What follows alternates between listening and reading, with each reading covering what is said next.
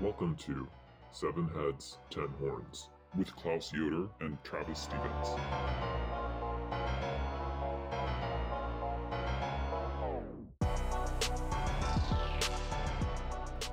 Hi, welcome back to the internet's only podcast, History of the Devil, Seven Heads, Ten Horns. I'm Klaus Yoder, and with me today is my dear partner in heresy, Travis Stevens. Travis, how are you doing today? Very excited to be here as always. Um, super excited we get to do some kind of extension of our conversation on Neoplatonism. So it, it Yeah, was all for a reason. All of that work in the trenches that we did, we're going somewhere with that, Klaus. Yeah, well, I think it's going to be with us for a long time because I think, especially as we get into like mysticism in the Middle Ages and even like more normy church doctrine, I think Neoplatonism is going to be with us, informing the methods and secrets of those things uh, throughout the whole way. So yeah, but yeah, we're, we're sort of continuing onward with uh, a discussion of Boethius's Consolation of Philosophy and I think like this book is nice because it really does bridge the Neoplaton Neoplatonic discussion we had last time, but it's also seems like so plugged into the Middle Ages with things like you know like the Wheel of Fortune or Dame Fortune. These symbols I know like from my own studies, like you see the Wheel of Fortune symbol a lot, and just and just like the sort of influence it had being Oh yeah, shout out to Vanna White and Pat Sajak, by the way. Yes, yes, profound. You're right. Yeah, it's, it's most important uh, recipient of, of cultural influence, right? Uh, the Wheel of Fortune, Pat and, and Vanna, um, for sure. So why don't you like just get us started with a little bit of insight into what we know about uh, Boethius's biography, Travis? Sure, happy to. So, first of all, I think his full name deserves to be uh, butchered by me. Um, so it's Ansius Manlius. Like I, I am not even making this up, y'all. Ansius Manlius Severinus Boethius, uh, who was born right around the fall of Rome, so about 475, maybe just slightly before the fall of Rome, um, as traditional dating, uh, and died hmm, somewhere around 526 of the Common Era.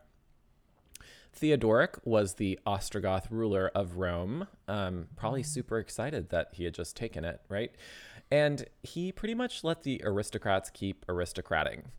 So that allowed our our hero for the day, Boethius, to get a pretty fancy Greek education, um, where he read among you know he had the a, a classic education, um, which of course included philosophy, but that's where he certainly was going to make his name. Like the rest of the Roman aristocracy of his time, he was a Nicene Christian, whereas their Ostrogoth rulers were a different variety of Christians. They were Arians, um, whom, you know, if we were old school, we'd be like, you know, heretics, the Arian heretics. Yes. So uh, Boethius spent his time philosophizing, uh, writing and reading, uh, primarily in the field of logic, though that's not really what he is famous for, uh, right? He is famous for this text that we're going to be talking about, where he ta- tackles some much broader issues, including theological issues, um, but from the perspective of philosophy, as we will see. Uh, he ends up becoming Theodoric's Master of Offices. I have no idea what that title actually means, but it was some sort of government official, um, and it doesn't actually turn out so well. Oh, but Klaus knows a little bit about this job, apparently. Um, being Master of Offices was important because it was crucial to have a Roman's Roman as an intermediary between the Roman establishment, and that is the Senate, the patrician families, and the Ostrogoth king. So a bit of a go between, if you will, culturally speaking, someone who truly had the, the blue blood to do this role. Boethius's career and life were, however, put in jeopardy when he stood up for a Roman senator, senator um, Albinus. Mm. Sorry, I'm thinking about something else. Who? Albinus reminds me of Harry Potter, Albus Dumbledore. Albus Dumbledore. That's who Anyway. we're standing up for. Exactly. He was standing up for the Roman, the famous Roman senator Dumbledore, uh, or Albinus, um, who had been accused of treason. Theodoric was apparently old and paranoid about Byzantine slash Roman schemes to subjugate the Arian Germans. He got all defensive about that because, as we said before, he was himself Arian. Boethius boldly refuted the charges before the king's court, but to no avail. Albinus was executed, and Boethius himself was exiled and put under house arrest in the, oh my goodness, Ticinum in modern day Pavia, an impoverished peasant settlement. So, like, not, not where this boy who grew up in the city of Rome, even the, you know, occupied city of Rome, would have felt at ease. He had been charged with treason and sacrilege, the use of black magic. Sorry, it's not funny, but it's funny. Um, he was executed by strangulation. Wow. And then was beaten to death in somewhere around 524, 525, something like that. But there is a chance that, given his relatively comfortable imprisonment, he could have received a stay of execution if he had behaved himself like a good boy and said all the right things. He was, however, not allowed to make any public address before his execution. No final words for the crowds. What we do have, though, that remains is his masterwork, The Consolation of Philosophy. So, The Consolation of Philosophy, unlike his other surviving works, is encased in an elaborate literary frame inspired by his own situation of imprisonment as he waits for his execution. Yeah, and I think like we should not pass over like the the poignancy of this work, like the idea of like writing a book of philosophical consolation as you are imprisoned and are awaiting it's unclear if he knew he was going to be executed or not. He probably wasn't like naive to that possibility. But yeah i think like that's part of the the mystique of the book that it is trying to use philosophy to like reckon with impending doom and like the sort of the bravery of that, the foolhardiness of that. It, so like I think even though like we'll be taking issue with any number of things in Boethius's account, like there is something that's still like fascinating about that that I think inspires readers, has inspired readers through the centuries. So I just wanted to sort of like flag that before we start dunking on it. like, nice job, dude. Like, it's pretty lousy line of reasoning as you're like waiting to be clubbed to death and strangled. Like, okay, it's like we got. We'll, we'll cut him a little bit of slack. But yeah, so like what this book is, we can also like we'll probably refer to the protagonist of of this book. Like, it's a dialogue basically between. Uh, someone who's commonly identified with Boethius, we might just sort of refer to him as the prisoner he's the literary version. He's the you know like so like it's not as if boethius like had an allegorical vision of lady philosophy himself. Like this is like a story he's telling. And so like we're talking about like the character of boethius versus the writer of boethius. And so it gets a little confusing i guess. But in any case like all what i mean is he wrote this dialogue. It's not like this is my historical report of these psychedelic visions i had about lady philosophy. So just it's it's it's a work of literature. In any case, the beginning of the book, Boethius, he's bummed out because he's under house arrest and probably going to die. He's lost his social status. He's separated from his family. These are horrible things, right? This this is this is this is a reason to complain. He's trying to comfort himself with the muses of poetry. He's he's sort of leaning back into his classical education and is trying to use the arts to soothe his pain, which is like something that people today still think is a good way to deal with pain. Um, in any case, all that comes to an abrupt end when Lady Philosophy, who is gigantic, by the way, in different parts, she's like huge. She like throws the other muses out the door and banishes them. And it's like, no, like you need my help because this is not going to help you. And like the first three books or so of the consolation, the whole the whole consolation, but especially the first few books, Boethius needs to be, be cured of his blindness. Uh, there's different metaphors that she uses. She's like you're you're home like you you're separated from your home, you're homesick, you've forgotten who you are. There's a lot of like knowledge of self and, like which sounds like sort of like Elijah Muhammad and the Nation of Islam, but like that's also that's kind of the way it's being described here is like you've forgotten who you are. So a lot of the the first few books revolve around Lady Philosophy and her attempts to persuade the prisoner that he shouldn't be bummed out for being imprisoned and stripped of his rank. This argument revolves around helping him identify his true knowledge of self and separating what is essentially human possessions from external fleeting conditions that are governed by the ever fickle Dame Fortune. So she's trying to dis- persuade him, in other words, that all the suffering he's endured, he shouldn't actually consider it to be real misfortune or suffering. Which you're like, huh? Okay, eh, but but stay with us for a second.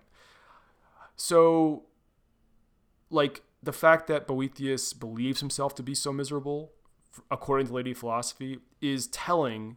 It's it's revealing that he's actually forgotten his Platonic philosophical training.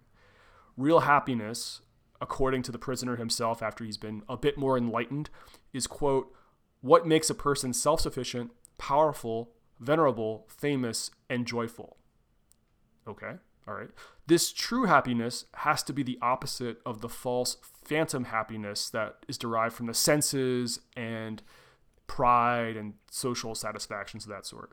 A happy life, by contrast, is a virtuous, discerning life grounded in divinity. Um, so yeah, that's so again, you might be like, well, like, what's the difference? Basically, what Lady Philosophy is trying to school the prisoner in is like, if something can be taken from you, if you can be made, if you're if your situation can be changed or affected, like those aren't the real things that you can control. And so like those aren't the things that you could ever have grounded your happiness in in the first place. So like what are those things? Like that's sort of the question. If I remember right, she carves out a small sort of half exception to that, and that is family. Like the kind of relationships that you create, you know, close friendships, family, those are in fact, you know, she kind of admits those are goods that um, you can't take with you, as it were. Yeah. Yeah, um, yeah, and when he complains about that, she's like, "Well, they're not suffering. Like, you, you know, they're fine. They're doing fine. Like, there's, they're, they're going to be okay."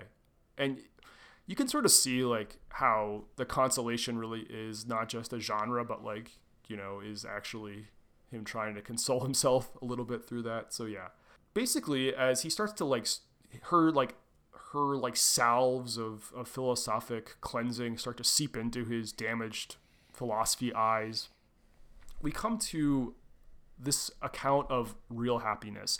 And you pretty quickly from the discussion of real happiness, we're getting into a discussion about God.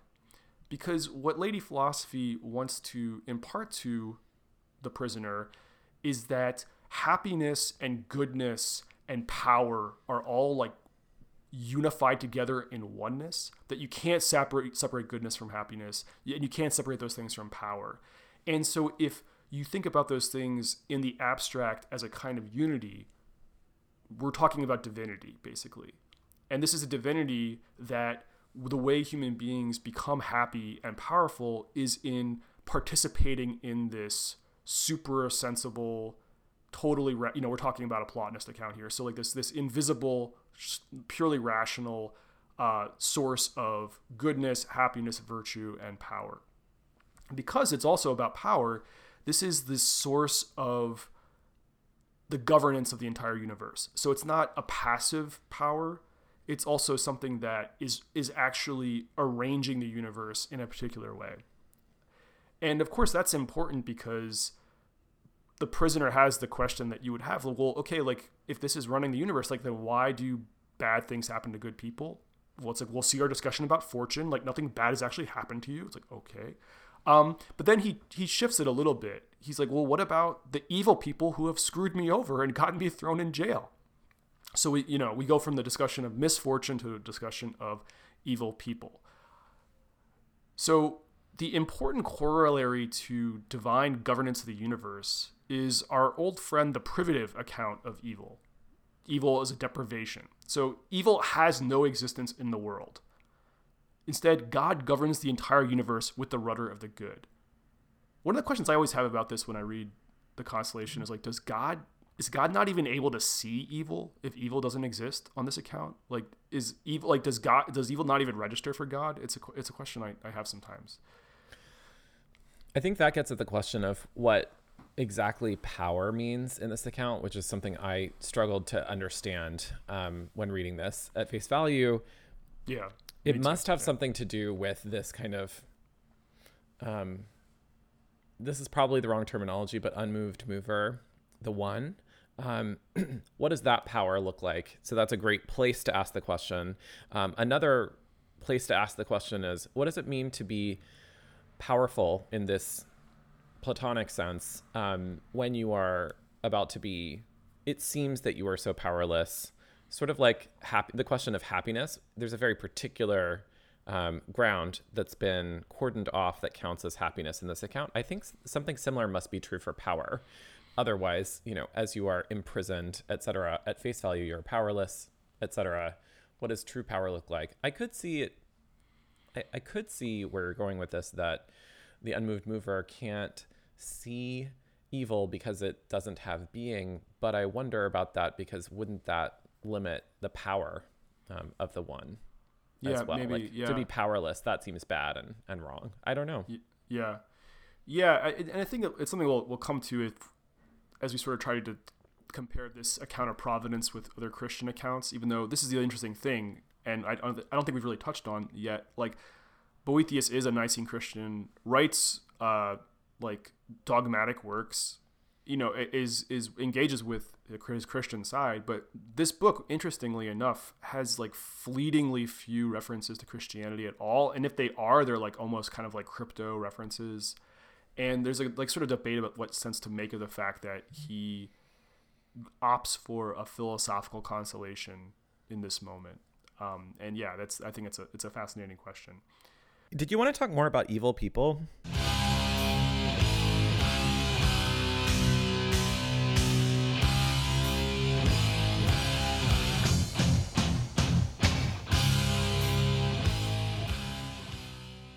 Yeah, yeah, yeah. That's that's that's where we're going. Yeah. So basically, like when Lady Philosophy is like, oh, like everything's for the good and evil isn't real and God makes everything for the best. The prisoner is a little bit baffled by the privative account of evil at the end of book three. It's this privative account that's like starting to creep out of the sewers. He's like to this point, he's like, Yeah, yeah, this makes sense. This makes sense. And she starts talking about how like evil is, is non-being. He's like, wait a second, something stinks here. And he's starting to lose the plot again. He's starting to slip back into his earlier state of despair and forgetfulness. And so in the verse section, because this the form of this of this work is pros um, prosimetric, so like it has like these prose sections that are divided with verse. And so like I, I think you know if you're like a real latin head like you can att- you can appreciate the different genres and styles that boethius is like sort of tapping into in these different um, interstices of the of the consolation. But the one at the end of book three uh, lady philosophy is usually is the one who's singing the songs usually and she compares his his new uncertainty to orpheus the story of orpheus who you know goes down into hades to bring back eurydice and the deal is that he can't look back at she follows him without a word out of hades but if he looks back then then hermes drags her back down to hades and if, like somehow he he, he just does he looks back to see if she's there and like that image of like coming so far and then like losing faith losing confidence at the last second is is how she describes represents his inability to like deal with the privative account of evil This is a really interesting point to me because it seems like she's accusing him of a lack of faith. I mean, that is what um, Orpheus is meant to rely on when he is told, "Don't look behind you." Um, he is meant to trust in the the gods that are telling him what's going to happen. Um, so when Lady Philosophy is upset with Orpheus in the uh, Orpheus, when Lady Philosophy is upset with um, the prisoner, the prisoner, as it were, yes. Um, it seems like she might be accusing him. Like we could say that she might be accusing him of a lack of faith. Um, but that seems odd because isn't the whole point of this exercise of philosophy that we can rely on reason rather than faith here? Um, or is there something I'm missing? What do you think, Klaus? Yeah, I mean, I think it is a it is a like a rationalist consolation, but I do th- also think that like faith can also be sort of parsed as like perseverance and like you need that virtue of perseverance whether for a, a, like a faith in a religious claim or like perseverance in a philosophic outlook. And so i think like it's it's maybe it's less about like oh you're you lost your faith in a kind of like really christian way and more like you're not as faithfully dependable a person as you should have been Orpheus when you when you sort of were fickle and look back. So that that's I guess what what sense I would make of, of that in terms of uh, how to think about philosophy and religion there. Yeah, no, that's helpful. And I also don't mean to suggest that faith and reason are somehow diametrically opposed. Yeah, you're like, like not well, like super another. 18th century there. Like yeah, yeah. Anyway, um, so at the start of book four, uh, Lady Philosophy assures um, our prisoner that she will restore him to his native land, his philosophic patria or fatherland of tranquil contemplation of the divine purpose of the cosmos, by convincing him that everyone with authentic power, yes, that term we were just talking about, is good, that those who are evil are always punished, again in this very specific sense, and that the arc of history bends towards justice and um, you know, we're starting to feel a little bit MLK Jr. at this point, which, you know, I am not opposed to. Just two cents there. Klaus, mm-hmm. what do you think? Yeah, I mean, like, I think we should ask like why she insists upon this. And it's worthwhile to look at the argument she makes.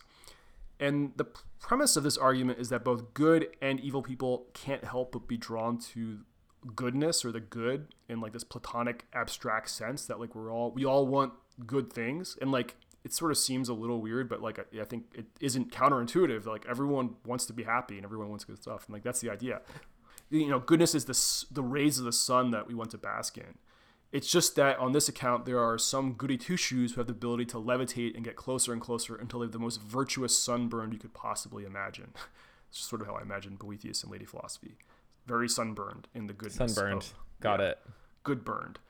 Anyway, we all want goodness per se, but the evil people on this account are hampered in their ability to attain it. They think goodness resides in satisfying their physical appetites, which, according to this line of reasoning, is not the proper natural faculty for attaining goodness. So there are some stark corollaries that follow. Evil is, on this account, coded as impotence. Yeah, and I think that's a really important move. Um, this coding evil as impotence in particular. That again, I'm interested in this question of power and how it relates to this worldview. I'm also trying to track the poetry prose shifts here as best I can through a translation, etc. But in the poetic section that immediately follows this particular part, um, we're primarily interpreting prose here. The impotence, the impotence gets elaborated in a reflection on tyrants. Um, on the one hand, these baddies are supposedly marked by political power to impose their will on others. That's what a tyrant is, right? Gets to do what they want, etc. But in fact, they are the ones, the tyrants are the ones who are bound. What are they bound by? Thank you for asking. So glad you asked the question. By the chains of their lust and greed, apparently. The real tyrants, it turns out, are the vices themselves. We go like one level further into the allegory in this poetic section, and the tyrants are the vices. Anyway, this tight association between evil, impotence, and tyrants feels super Greek to me. The whole philosopher king model and the tyrant, it's twisted inverse, if you will. Yeah, and I think that helps us see what happiness and power are for Boethius. That, like, for Boethius looks at, like, say, the Donald Trumps of the world or people who have a lot of money and seem to have a lot of clout and power. And from the point of view of Boethius or Boethius's lady philosophy, like these people like are miserable. Like they like even though they seem to have power and money and all this stuff, like they they can't control themselves and they can't actually get what they want. And like this is often the the the the moral of like films like Citizen Kane or, or like The Aviator or other movies about like super rich people and these these sort of like uh, you know tycoons of business and industry like the power and the fame like it's never you know it's like it's like a hollywood stereotype. It's never enough. It, you know? And so i think like that's Uh, except even except for batman. I don't know why you didn't mention that but Bat, well batman's a batman is like a deeply traumatized psychopath. I mean like, like I don't, Bat, batman and happy batman's not happy. Okay all right fine. I so will concede that let's just let's let's keep that straight. Uh, batman's not happy. Except the adam west batman maybe. But Hmm. anyway so i think like we were saying like po- like be, having power like it's like the rich person the rich like evil trumpian villain like seems to have a lot of power. But like uh, in this worldview like fortune wheels you know you know like um Pat Sajak and, and Vanna White like spin the wheel and suddenly you don't have any power. And then like what do you have any have any control over? Like things can change really fast. And like you have no control over yourself. You're like given to these appetites. You're given to like questing for these power. You have like no self-sufficiency. And so like even though it does seem like power seems like very much cordoned off and shrunken in this version like i you can sort of see like what power means even if it does seem like a little bit more humble. It means like sort of like being in touch with like the actual things that will make you a good person and will make you happy. And you know and it's like very moralizing but like yeah that's that's the way it is. Do you think I mean, that, does I've that make sense? Like Yeah, I've been holding off on comparisons to uh, kind of less Greek influenced forms of early Christianity, but I think here's a point where we can um, look at the New Testament accounts of what the kingdom of God is and certainly see a lot of similarities and why it was not that hard to kind of marry some of the Neoplatonic ideas, Greek ideas, into um, Yeah, what was already a, Yeah. a text written literally in Greek. So, yes. right Anyway.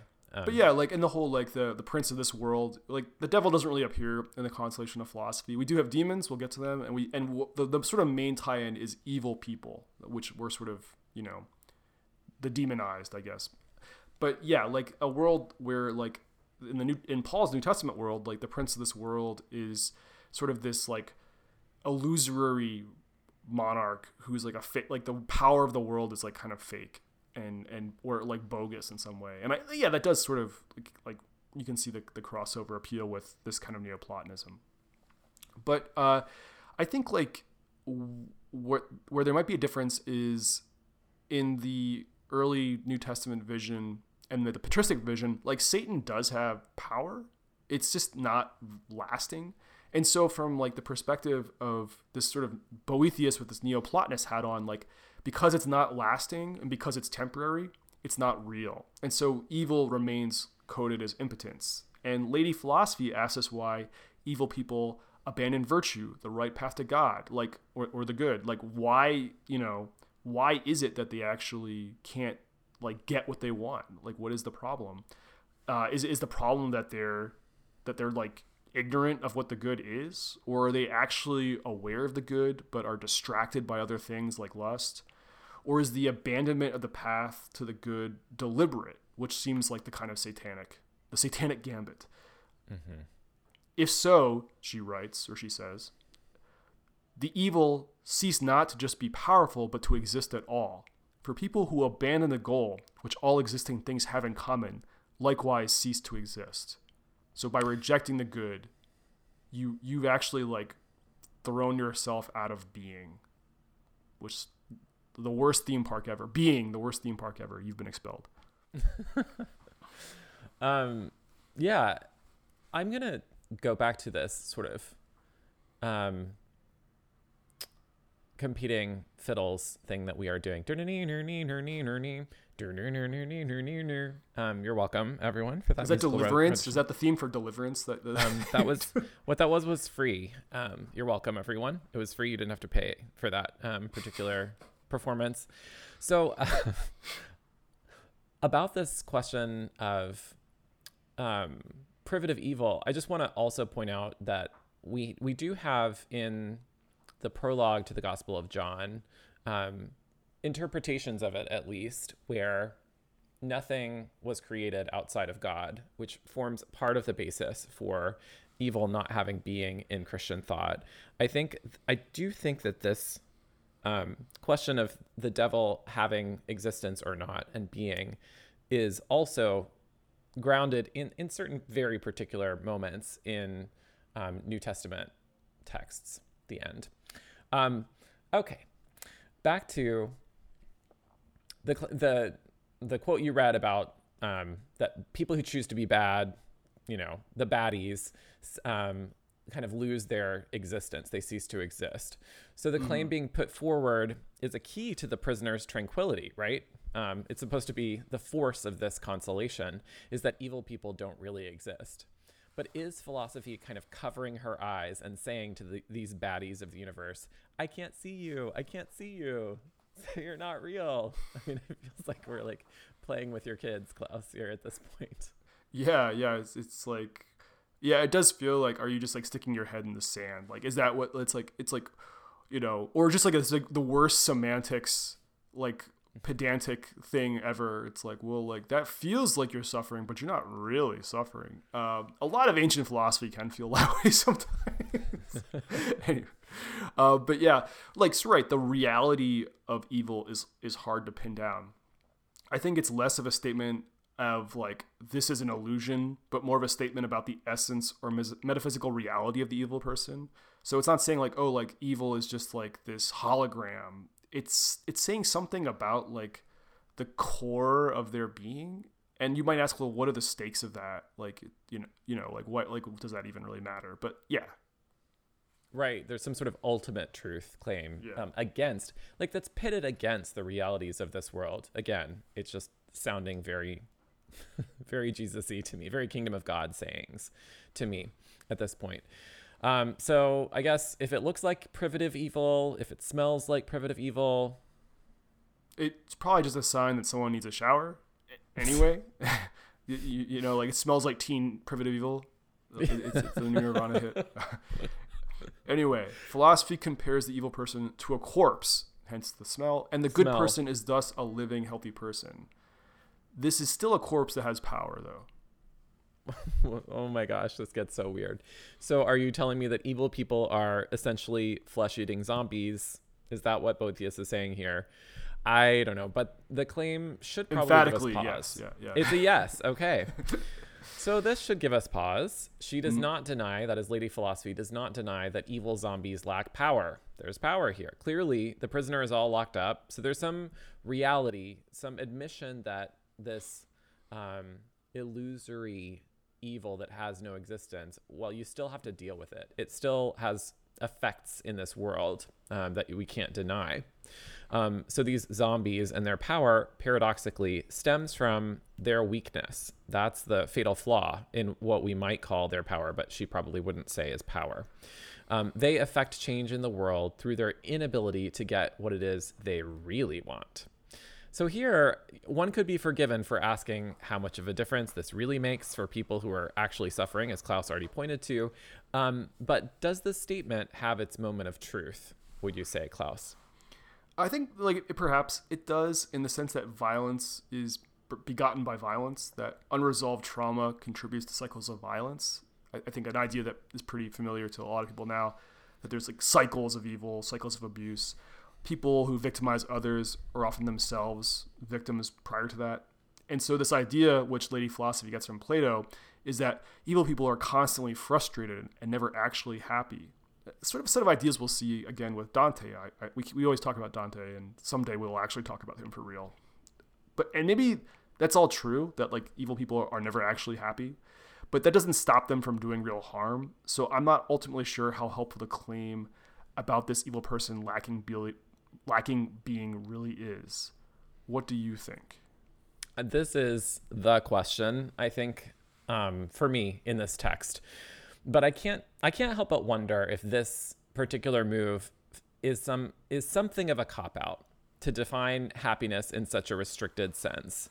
Um, but for me, part of that may just be semantics. Weirdly, I think if we had a translation where happiness was replaced with joy, I think I would take a really different attitude toward it, and that's probably just my Christianness showing up here um, that that parsing is really usual for us. When we define happiness against the world, we usually use the word joy, something that can sort of last you through um, a very difficult time when you're maybe, you know, on death row, as he is, for example. um, whereas happiness we usually use to describe something that's fleeting. Um, but this move that he makes allows, or that she makes, allows philosophy to so easily dismiss ill gotten gain, which seems so real, um, as well as those who seek ill gotten gain. Um, and the claim is, of course, that um, those people, evil people, have no being. And it's one thing to argue, sort of from a very abstract sense, that evil has no being, but it takes a certain uh, gumption, shall we say, to maintain that view in the face of the seemingly real lifestyles that the morally feckless seem not only to enjoy Klaus, but to flaunt. That's where it gets, I think, really hard to maintain this. Well, for me, it's also hard, like, to say, like, okay, like, evil is non being, and then to say, that non-being is personified in certain kinds of people who are evil and that's like that predication of a, of a thing that is supposed to be non like a non like a, an absence i find a little strange and so like the the sort of the effort to like make the privative account of evil at once like sort of this like vague cosmic mildew that is lack instead of being but then to like then twist that into like an agent, like you know, evil people. I you know, it's it's and it's something I think she'll she'll try to she'll try to address uh, in in the next section. Um, and so like an interesting point is that Lady Philosophy tries to head off this concern that evil people do serious damage to innocence. That like oh like we keep we keep looking at the victims and the victims, and I think this is actually another interesting like potential radical moment in the text a, a, a short moment, but but uh, you know one that that's worth taking seriously. One of the central claims of this dialogue is that the virtuous person, as I've said before, can't actually be harmed through violence inflicted upon them or their sort of external their external goods or body or, or reputation or things like that. Uh, um, so even if wickedness can work on those things, by definition, it can't do anything to the good and the good person who exists on a higher ontological level. So like these people who Boethius and Lady Philosophy want to sort of speak about as being like ne'er do wells or evil doers, they can't, according to this theory, they can't actually hurt the good person. And it also seeks to like minimize the, the damage they do to maybe people who are maybe a, a bit more neutral morally. So let's spell this out a little bit more with um, a quote from Lady Philosophy Since goodness alone can raise a person above the rank of human, it must follow that wickedness, wickedness deservedly imposes subhuman status on those whom it has dislodged from the human condition. Whew, that's heavy. So, authentically virtuous people have been invisibly transfigured into gods via participation. Sure. Uh, they're not saying that the virtuous person becomes some new Olympian. That's not really it, but rather that she gets to be divine through participation in this higher status. Um, but what about evil people, Klaus? This seems to have some very weird implications. Yeah, bef- before the interesting, before like the sort of like radical moment, there's it gets very, mm. it gets very dark, uh, which I, I think is one of the interesting things about the consolation. Well, you have these moments where it's like, oh, like that's there's something to that, and then you'll be like, wow, that's super reactionary. so this is the super reactionary part. So mm-hmm. if these people are rendered subhuman, uh, they are comparable to like savage beasts on Lady Philosophy's reading. And this is this is even though it's even though this itself is evil, it's one of my favorite quotes in the whole thing. A man who in seizing the possessions of others is consumed by greed and is comparable to a wolf. The aggressive and restless man who devotes his tongue to disputes can be considered a dog. The underhanded plotter who rejoices in stealthy theft can be likened to young foxes. Young foxes. Dude, watch out for those young foxes. They are causing trouble. Okay, but really, you probably should because the young foxes. I w- and I wonder if this is so. Foxes are way beyond just sort of um, Hebrew or Christian scriptures, like obviously. But the little foxes or the young foxes to me sounds like perhaps um, a coded reference to yeah, Song of Songs. Yeah, to Song of Songs 215. I might be stretching here, but um, in, in that verse you hear, Catch us the foxes, the little foxes that ruin the vineyards, for our vineyards are in blossom. Catch us the foxes, the little foxes. it's so funny. right? and like the it's Song of Songs, like everything else. There's all this erotic love poetry going on, and then we have this like awkward moment. But uh, one of my favorite, you know, um, medieval preachers, Bernard of Clairvaux, makes the most of this. Um, he's he's writing a whole series of sermons on the Song of Songs, and when he gets to this verse, he writes not one, not two, not three, but four ser- full sermons on this verse. He is Oh Loki obsessed here, and his sort of most powerful um, application of this idea is that the foxes are heretics themselves, as he writes, um, and and that you know he makes lots and lots and lots of hay around what it means to that the, the foxes should be taken rather than driven away etc um, basically getting around to you should try and convert these folks uh, back to orthodox christianity because they're bad and heretics and they're bad That's like- bad bad That's like Augustine, like compel them to enter. Like, exactly like get them get them back into the mother church and beat them. yes. Um, it presents a really, I I mean, to be a little more sympathetic, it presents a really challenging uh, problem for Bernard. This idea of heretics who share some of the Christian faith but get certain things wrong, wrong, wrong, wrong, wrong. It's like it's so much easier to be mean to your family members than it is to be mean to strangers, I think. But anyway, um, he's not the only one who uses this image. Are a bunch of other medieval preachers, um, especially in the 13th century. Um, so the scholarship of Beverly Mayne Kienzle is your place to go if you're interested in learning more about that. But some to name drop a little bit, um, goodness, who else? There's Peter of Castelnau. There's um, Helinand of Froidmont. Um, and a bunch of others who really enjoy taking this particular verse from Song of Songs and applying it to heretics. They're so bad. But I mean, who doesn't love a good heretic, right, Klaus? I mean, we're here to, to I just like who doesn't heresy. love who doesn't love Christian hermeneutics where it's like, well, there's a symbol here. What could it mean? Is it Jesus? No. Is it the heretics? Yes. Is it, Yes, it's her- it it's is definitely heretics, the yeah. heretics. It's that's what it's got to be. Um, so I, I always, you know, it's it's it's you, you know you don't have too many strikes. It's it's it's not too many options. Um, but yeah, other other great animal comparisons from Boethius. The man of ungovernable temper who roars his head off can be regarded as having a lion's disposition. If you're a coward, you're like a white-tailed deer. The idle person's a donkey. The fickle, capricious person, none of us here, I'm sure, is no different from the birds. And, you know, these comparisons can sound quite familiar, but it seems almost as if Lady Philosophy wants to take them literally.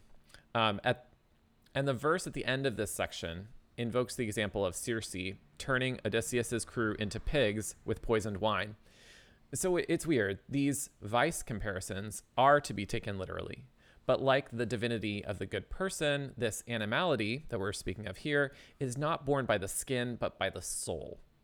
Um, so that's where the kind of truth claim of these turning people into animals comes through. We're talking about their souls, but it is real. So let's take a second to talk about how evil dehumanizes and what sort of impact that has. Yeah, yeah, yeah. So it might sound from all this like Lady Philosophy is using this argument of non being and the animality of vicious people to demonize evil people. And maybe demonize itself seems redundant since demons are evil non beings, even in, in the Orthodox Christian argumentation. But the discussion takes an interesting twist here. And this is sort of the radical moment. We go from like really like re- kind of regressive like dehumanization of social deviation to something an interesting argument. Lady philosophy ends up claiming that it's irrational for wise people to hate the evil people. In fact, they are to pity them and even seek their remediation. The Convert healthy- them, Klaus. You have to convert yeah, them exactly. back to. You know, yeah, like hate the sin, not the sinner. It sort of does sound like that now that you, Yeah. yeah, you know, like you make that point. The healthy, though, are not supposed to hate the sick, and we have this comparison to disease. It's like it's about, it isn't about. It's suddenly, and this, this, this, the dialogue can be so moralizing, and suddenly it's like, well, it, it takes a different tack. So another place she takes us rhetorically is to a utopian world in which criminals have no need of defense attorneys. it's going to get really weird. So buckle your seatbelts, y'all. This is because everyone in this ideal situation would understand that the offender is more damaged than the victim. And here it's probably, uh, we, we might stop to say that Boethius's vision seems to be the worst dreams come true for law and order conservatives. So you might have a cop saying, Oh, poor baby, you committed a triple homicide. Maybe you need a nap. But Lady Philosophy is committing to the bit. The idea that good people can't really be harmed by bad people. It's just not possible in this worldview. And so these elaborations on a fantastic legal system follow directly from that. And guess what? If you don't get it, if it seems weird, Lady Philosophy will not hesitate to inform you. You're too accustomed to looking at the filth of normal experience, while she's got her eyes trained on the stars of philosophical clarity. Just deal with it. Yeah, I guess I guess I'll have to start dealing with it.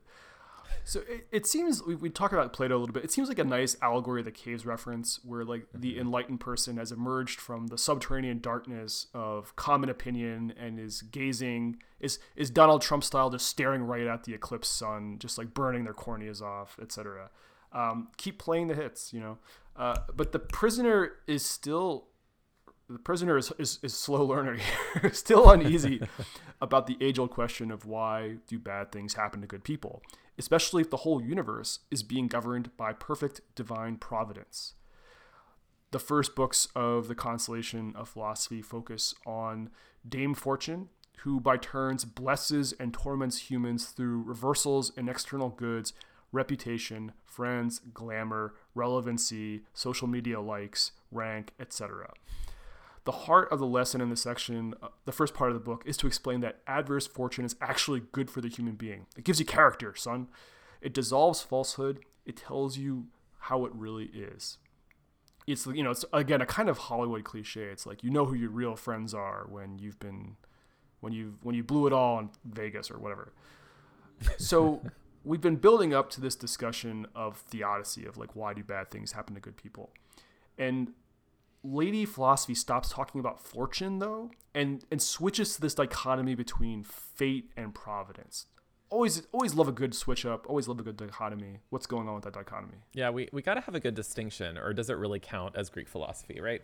So, providence is presented as the unchanging, some might say even stagnant, perspective of divinity, right? This is the unmoved mover situation. Uh, creation taken in with a single infallible glance of the holy eyeball. Fate, on the other hand, is all of the moving parts of the divine engine, um, the kind of administrator, if you will, of the of the divine will. Um, and the the parts of the divine engine, these moving parts I mentioned, they at least seem to be moving to us, since we are not spectating history in the cosmos from the vantage point of eternity. So it looks like it's moving. This is of interest to us because fate is the domain of demons, yes, and other middle spirits, um, daimones, right? The middlemen of heaven and earth. Uh, yeah, administrators. I just keep going back to administrators, don't I? Um, this is what Lady Philosophy, Lady Philosophy says about it. The work of fate may be performed by divine spirits, which are the handmaids, so to speak, of providence, or else the chain of fate may be knit, knitted together by the world soul, or by the obedience of the whole of nature, or by the motions of the stars of heaven, or by the powers of angels, or by the diverse skills of demons, or by some or all of these. I, I'm going to say there are a lot of ors in this particular part, Klaus. That is my comment. That it, it seems like she is not super specific on which of these claims might be the right one. I know she's sort of like, yeah, just circle anyone that you may feel more comfortable with. If you want to call it dumb luck, if you want to call it demonic possession, like whatever you want. But yeah, the good news is we're back with the demons. The endnotes of the book I was reading indicate that Boethius is being influenced here by Plotinus, Porphyry, possibly Proclus. So Boethius is basking in his Neoplatonist bona fides. And it's interesting for us since the Neoplatonists we discussed last episode were super anti Christian. But just a few centuries later, not a lot of time later, Boethius, a Christian, can simply assume this Neoplatonic framework into his worldview. It's interesting how he doesn't really seem to blend them though. Like there there is there isn't like a doctrinal like like sort of knitting together of Christianity and Neoplatonism. Some commentators look at the genre of the consolation, the consolation of philosophy, as a as a Menippean satire. That's its genre, and it's perhaps a satire on the limitations of Neoplatonic philosophy. So like as if this whole thing is a giant bit. It's all kind of sarcastic and ironic. I don't know about that. I mean, not sure. I mean, again, like as we say, as good humanities former grad students like intention out the intention of the author is is not the thing you know? So like it is true that he could be i mean like it, it's not like it's a totally crazy thing to say but um i think i want to sort of take its surface claims seriously for the time being. The one direct reference to biblical theology in and this is I was reading I was reading one author who's writing about this. I think there are a few. There's not just one, but the one of them is in book three, uh, book three, uh, line twelve, where Lady Philosophy seems to quote from the Book of Wisdom, saying, "It is the highest good that rules all things strongly and disposes them sweetly." This suggests perhaps that the knowing reader is being invited to supply some missing biblical content to the abstract God presented in the consolation. So it's like this is a model and like if you are in the know, like you can you can sort of fill in the gaps here with things that you already know. Okay, so speaking of theodicy that you mentioned, you know, why do bad things happen? One question that I think is fair to ask of this text is how much of a consolation it really supplies. By the end of book four, Lady Philosophy assures the prisoner that if you're virtuous, there's no such thing as bad fortune. She writes, or she says, perhaps, all fortune, which seems harsh, is actually preparing you to conquer the stars with your strengthened virtue. And I think the concern of the anti bootstrapping generations of the 21st century, yes, can I get an amen, is how persuasive the argument is that goes something like this If you're good, nothing bad can really happen to you. And you see this across ancient philosophy. Boethius was influenced clearly by the Stoics um, to a similar degree as he was by the um, Neoplatonic philosophers, thinkers. So, not to be too flip about this, but is this like a massive cope on Boethius' part, or is it the copium of the masses? It seems easy to dismiss it with schools of thought informed by the idea of trauma and vulnerability. But I guess like we keep asking this question: Is there a moment of truth in any of this, this, this stuff? So you might wonder if this view is satirizing non-Christian philosophic schools. Certainly, some scholars have put forward that view. Like Lady Philosophy's presentation, a lot of Christianity will categorize suffering under the heading of education-rich, spiritually deepening tribulation. But there is, I think, a baseline acknowledgement in this tradition that horrible things can happen to you. See, for example, the Passion. So, could this be a display of the limits of philosophy in some sense? Maybe not hard satire, but we need to ask the question as if Boethius, as he awaited execution, was building up the best argument for philosophic tranquility, trying to make it as convincing as possible, realizing it might not be fully convincing, but taking some satisfaction in the idea that he has this outer wall of protection, and inside it, he has a store of strength, i.e., Christianity, that he hasn't even tapped into yet. Yeah, and I think like the reason I keep asking about like the moment of truth or like the possible reconciliations is like it's just like hard not to take seriously this work in its context and and know, like the the the fact that Boethius, like Thomas More will do like many centuries later, is like writing to like prepare himself to die. The part that seems like problematic is like the part that like if you can be affected, if you can be hurt, if you can be damaged, then you're not a real being. Like that's like a that's like a pretty that's a pretty tall hurdle to get past if, to try to like I think to work with right now. What do you think? Yeah, I would at least want to try and adjust the claim and say, well, maybe you participate in non-being. I think as a Christian, I, I think I do buy into that to a certain mm-hmm. extent. Um, but the participation is key uh, in understanding that because it does it never robs someone of the divine image I think that you can hold a view that looks like that. And that's not what we see here. And so I think that that's a good that's a worthy critique. Like what what does it do to you as a human agent to um, conceptualize someone else as no longer a fully human, I think that does bad things to you. Yeah. And like Um, they do imagine like Lady Philosophy does like present like the her fantasy criminal justice system as like as like therapy for the evildoers, the ne'er do wells, you know, uh, the zombies.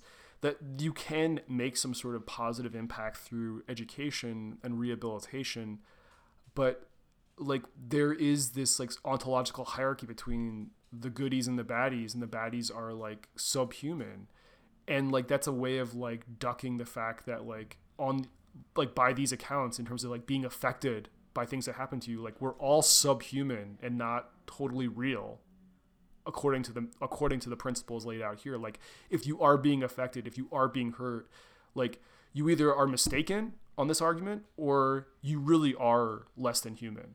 And i think like that's i think like maybe the, the more interesting thing to come out of it would be like oh like maybe we're all like all of us are are are, being rendered subhuman in like a way that i think like you were sort of pointing at Right, which feels again from our perspective like a super important thing to acknowledge to make any of this work in the 21st century at least. Which brings me to this idea of reception history in this text. We've been worrying a little bit about the error of speculating on authorial intention. Um, but one way to kind of get around that is to think about genre um, and about reception. So, to what extent is this, is this uh, Menippean satire? If it is, what are the implications of reading it that way? Um, and have people, in fact, taken it in that light? And what is what have been the outcomes of that? Um, as opposed to reading this as a kind of full-throated declaration of the author's philosophy, and then which of course raises questions about how do we take this? How might that fit with you know a believing christian what does it mean to dedicate your final text to um, to get, dedicate a final text to philosophy which was of course his profession um, but to leave out this important part of how he understands himself in relation to the cosmos So, book five, getting into the, the end of it, the end of things here, book five grapples with that persistent preoccupation of metaphysicians, ethicists, theists, that is the problem of free will in divine providence. If we assume that people can be good, that it seems to imply a a standard of freedom or a condition of being able to make the right choice. So the solution that Lady Philosophy offers is to understand providence as the God's eye view that surveys everything that is and will be and ever was in a single glance. This seeing that is a surveying of what is set before it operates according to a spatial logic, or at least that's the kind of comparison that Lady Philosophy makes. It's like we human beings, like the universe seems to be moving, history seems to be moving. That's because we are situated in such a way that we can't see the whole. And the idea of God is God sees everything at once. So it's like seeing everything as a place, not as a timeline of causes and effects.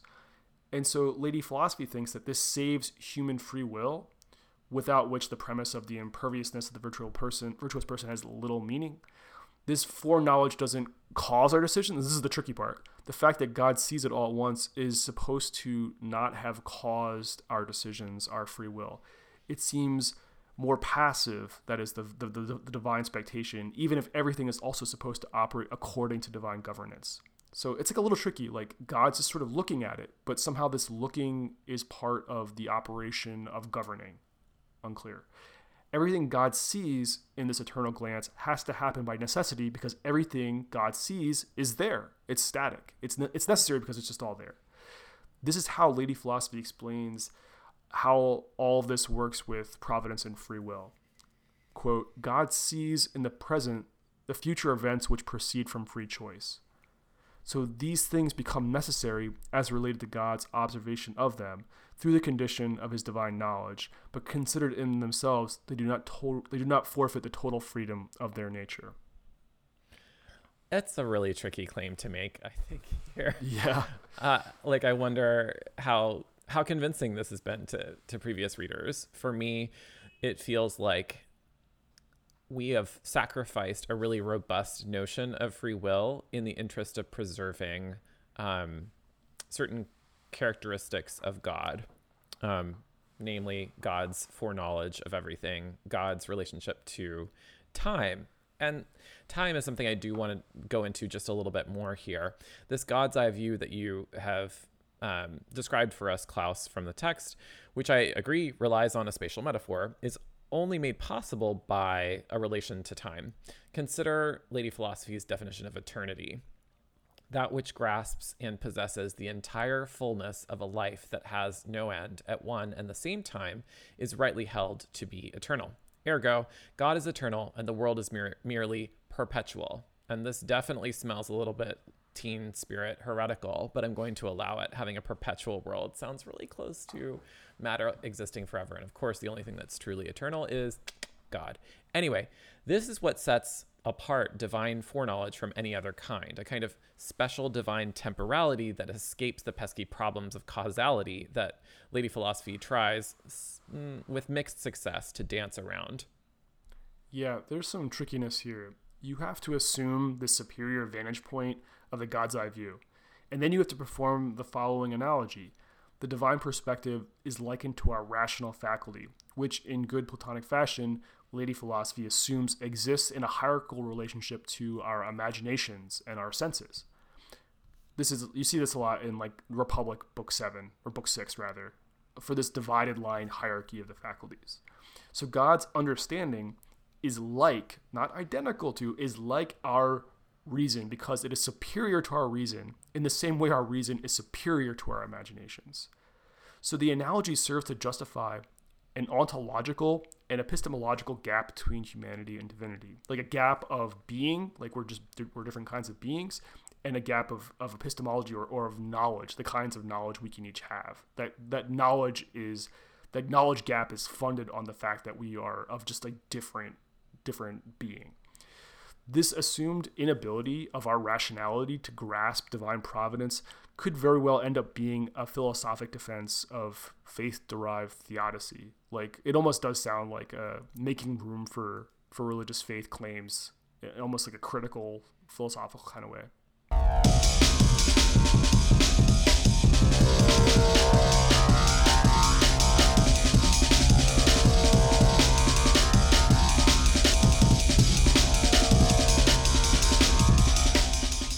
What are our final thoughts here that we want to um, go well, off on? I will say that like these this this sort of framing of providence versus fate like does also seem to re- relate to the problem of like real happiness and power versus fake happiness and power. Like you're more happy you're, you're at your most happy and you're most powerful in like this sort of st- static position of God like it's not through like running around and trying to acquire and trying to and trying to like fill your senses to the max it's like in this like distance and this kind of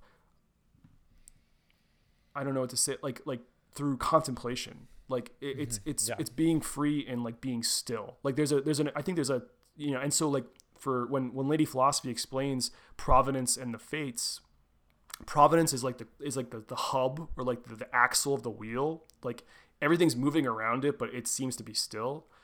And there's like there's like this kind of paradox of like everything emanates from this everything that moves emanates from this stillness. But like being free and powerful is getting yourself as approximated and as adjusted and as in harmony with that central that central like like quiet and stillness and and and, and like self unity that really does make it the, the, the sort of neoplatonic flavor really comes out in that. I think that's right. Um, i would say though that that distance that we're talking about is also in conversation right? This is a dialogue. Lady philosophy is talking to boethius even if in this kind of literary fictive imaginative mode. And that to me implies that this worldview is also, if it is, if it does feel cold and distant and disengaged from the world, there is also a pedagogical strain in it that does lend itself to um, being shared, a way to reframe the world and to deal with, even if it doesn't always come across as particularly effective, a way to deal with the seeming injustices of the world um, problems like theodicy in what must have been a super acute expression of that problem, i.e., sitting on death row for something that that wasn't wrong um, Yeah. that you did. Yeah. I, I I have one question for you. I think that we can wrap up with. The one thing I want to add before I get to the question is this one of the strangest things I find about the Consolation of Philosophy. And I, I teach this I teach this book a lot actually. But like a lot of it as you were saying is a dialogue. It's a lot of back and forth. And sometimes it's kind of like a Socratic dialogue where like Socrates' partner just like sort of asks dumb questions. It, this I think the prisoner is actually does have more substantive things to say. Like this is a this is a serious problem, right? You know, you're you're you're gonna die, and like nothing seems fair. And so like he does have voice in those moments to express that. But like as Lady Philosophy is discussing like the true relation, the the, the, the true like possibility of free will in like total divine necess- like necessary prop like providential foreknowledge and whatever, like Boethius the prisoner stops talking like four or five pages from the end of the book. And like when you're thinking about it as like his like last like work, it is strange. It's it, it's to me it's very striking that like he just like drops off and like Lady Philosophy like he doesn't he doesn't get the last word in his last word right? There's a par- he, he doesn't you know in the, it's like paradoxical like he doesn't get the last word in the last the last his like sort of last written testament. And I, I find that eerie. Yeah, I found it confusing um, because it's it's written as many translations of these these texts are written.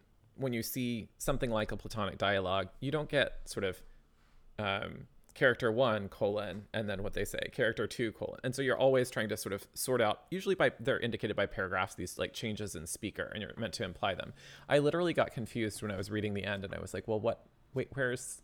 But um, and so that that was my first experience of of that abrupt change the dropping out of one voice in the dialogue so one way of thinking of that, of course is reframing who's who um, as we as we think through the the prisoner as a literary character lady philosophy and boethius the author um, do we have instead of a dropping out of a character of like a coming together of yeah. the the author with the voice of lady philosophy a kind of shift there that accounts for an absence that's more of a unification which would to me feel super greek in a way. We have that unity that's coming through.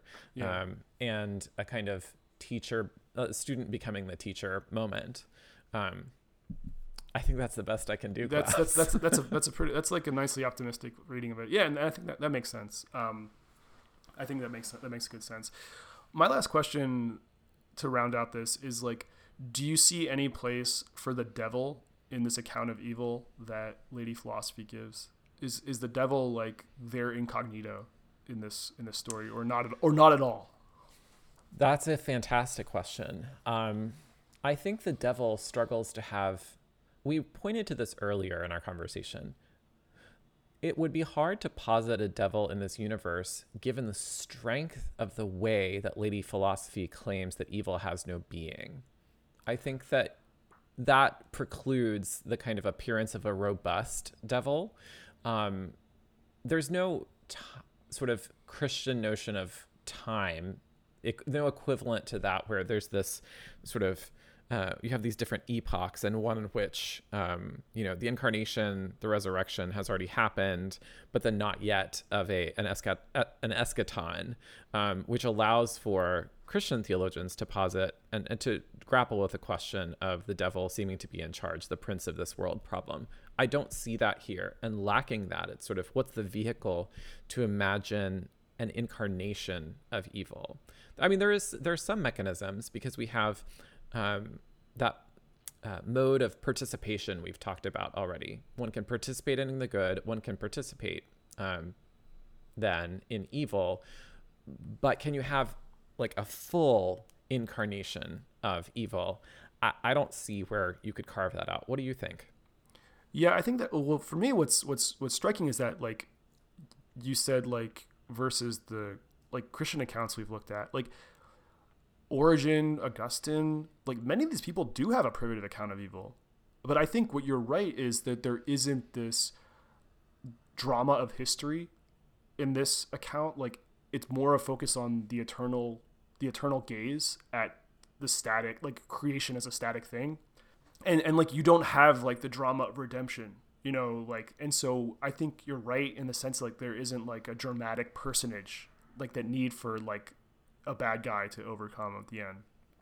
The place where i do see a possibility for for someone like the like the devil like the sort of satanic rebel um, is like in lady philosophy's like questions about who the evil person is.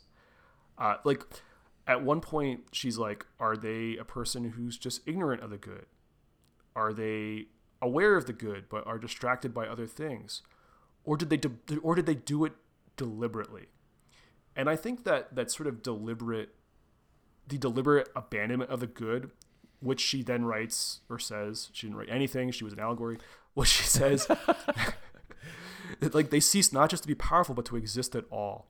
That this like the satanic figure is the figure potentially who deliberately just says fuck it and like but it's like satanic suicide. It's like they say fuck it and then like they then they Thelma and, and Louise it off into the Grand Canyon. Like that's what I that's for me like if there is a way to look at the devil it's like it's like that here. Yeah, no, I think that's right. Otherwise, this whole, you know, unmoved mover situation just you can't have the triumph at the end because Yeah. of the view of the much stronger kind of view of eternality, etc. Yeah, it just doesn't let you do the same kind of devil, but that doesn't mean we don't have intriguing questions about what it looks like, what true evil looks like and how people part- participate in it. So, I'm glad that we took our devil lens to this text. Feels like it was useful. always So, Klaus, it looks like we are now having moved from our Neoplatonic thinkers through Boethius. It feels like we're now ready to talk about Pseudo Dionysius. And I, for one, am super excited and looking forward to it. Um, what do you think? Are you, do you think I'm, we're ready? I'm, I, you know, for me, like, even though we're still like pretty solidly in late antiquity with with Boethius and Pseudo Dionysius, I do like feel the the, the Middle Ages beckoning. I, I feel I feel like we are transitioning from the materials that have preoccupied us for for years now into a different kind of historical moment. Um, and I, periodization is arbitrary, but like it's just I'm starting to see like the the sort of uh, the first fruits of medieval theology here. well, I, for one, am super excited. As a card carrying medievalist, I can't Yeah, wait. I'm excited So- too because like it's, it's, it, it. if someone knows what they're doing, that would be great. Um, between the two of us. Amazing. Okay, everyone. Well, thanks for listening. See you next time.